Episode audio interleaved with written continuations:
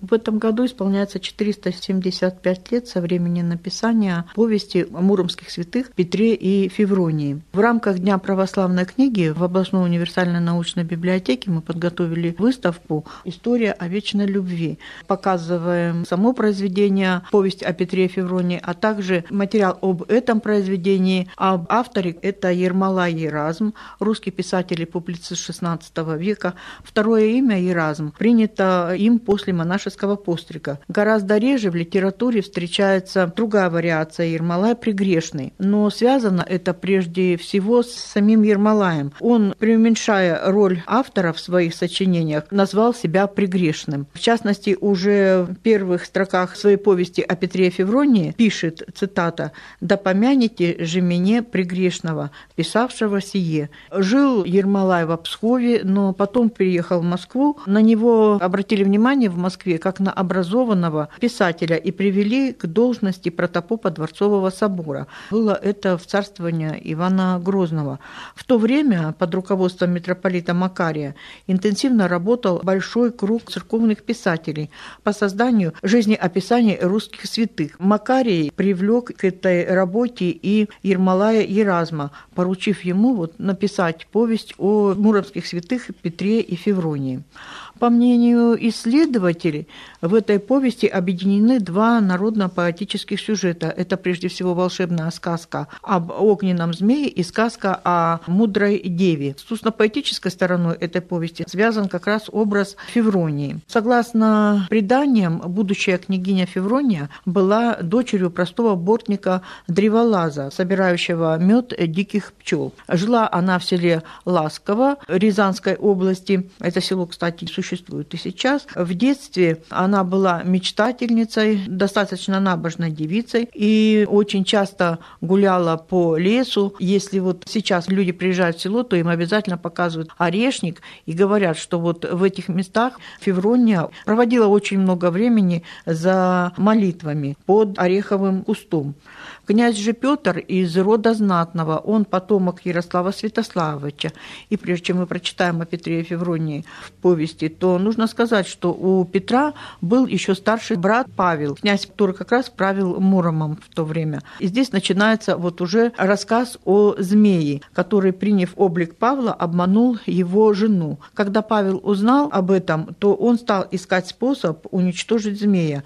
Но по преданию его должен был уничтожить Петр Агриковым мечом. Агриков меч отыскался в подвалах одной из церквей, и перед Петром не стояло абсолютно никакого выбора, уничтожать змея или нет он сразу согласился спасти своего брата, его честь, его достоинство его жены. И когда он убил змея, то змеиная кровь попала на Петра, и от этой крови он покрылся струпьями. Если вы откроете словарь Даля, то там прочитайте, что струпья – это сухая корка, которая покрывает всю кожу. И некоторые струпья бывают даже под кожей. Никто не мог вылечить Петра до тех пор, пока не узнали, что в деревне Ласково проживает девушка, которая лечит травами, лечит добрым словом. Договорились с Февронией, она пообещала вылечить Петра, но с тем условием, что он на ней женится. Петру ничего не оставалось делать, как согласиться с ее условиями. Она вылечила Петра, а Петр слукавил, решил, что это будет неправильно, если он женится на простой девушке. Нарушив вот это слово, он, так сказать, поиграл со своим здоровьем.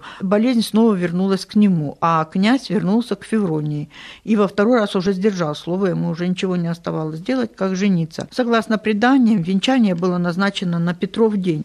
И Феврония сказала, что они поедут венчаться на санях. Хотя Петров день в июле никакого снега не должно было случиться. Но вот как раз перед венчанием выпал очень большой снег, доехали они до церкви, повенчались, и, в общем-то, сбылось предсказание Февронии. После свадьбы Петр и Феврония прибыли в отчину свою, в то время Павел уже умер, и княжить стал Петр.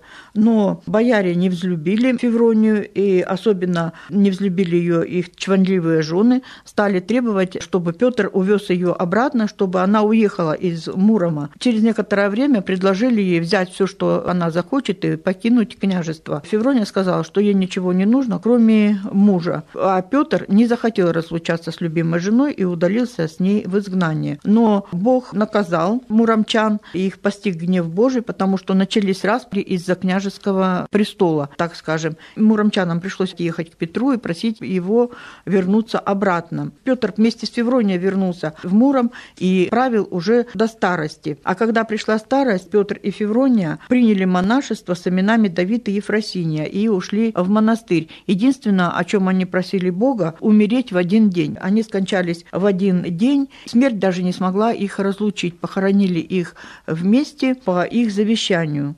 И вот с тех пор супружеская чита Петр и Феврония стали символом той самой большой и чистой любви, которая преодолевает все преграды. В 1547 году они были канонизированы православной церковью, а день их памяти, 8 июля, с того времени перекочевал в разряд благодатных дней для влюбленных и семейных людей. Написано достаточно много икон, художественных полотен с изображением Петра и Февронии. Также сделаны скульптурные композиции благоверных Петра и Февронии муромских. Композиции эти устанавливаются в городах с 2009 года в рамках общенациональной программы «В кругу семьи». Программа эта создана была по благословению патриарха Московского Алексея II. И открытие вот этих вот скульптурных композиций обычно приурочивают к празднику Дня Петра и Февронии 8 июля. Все вы знаете, что такая композиция есть и у нас в городе, находится она на территории Благовещенского кафедрального собора. Такая вот выставка открылась у нас, но побольше и поподробнее узнать о житии Петра и Февронии вы можете из той литературы, которую мы представили на выставке, есть у нас и в периодических изданиях. Об авторе этой повести много материала и о литературе того времени. Выставка как нельзя лучше расскажет вам об этой любви, о Петре, о Февронии.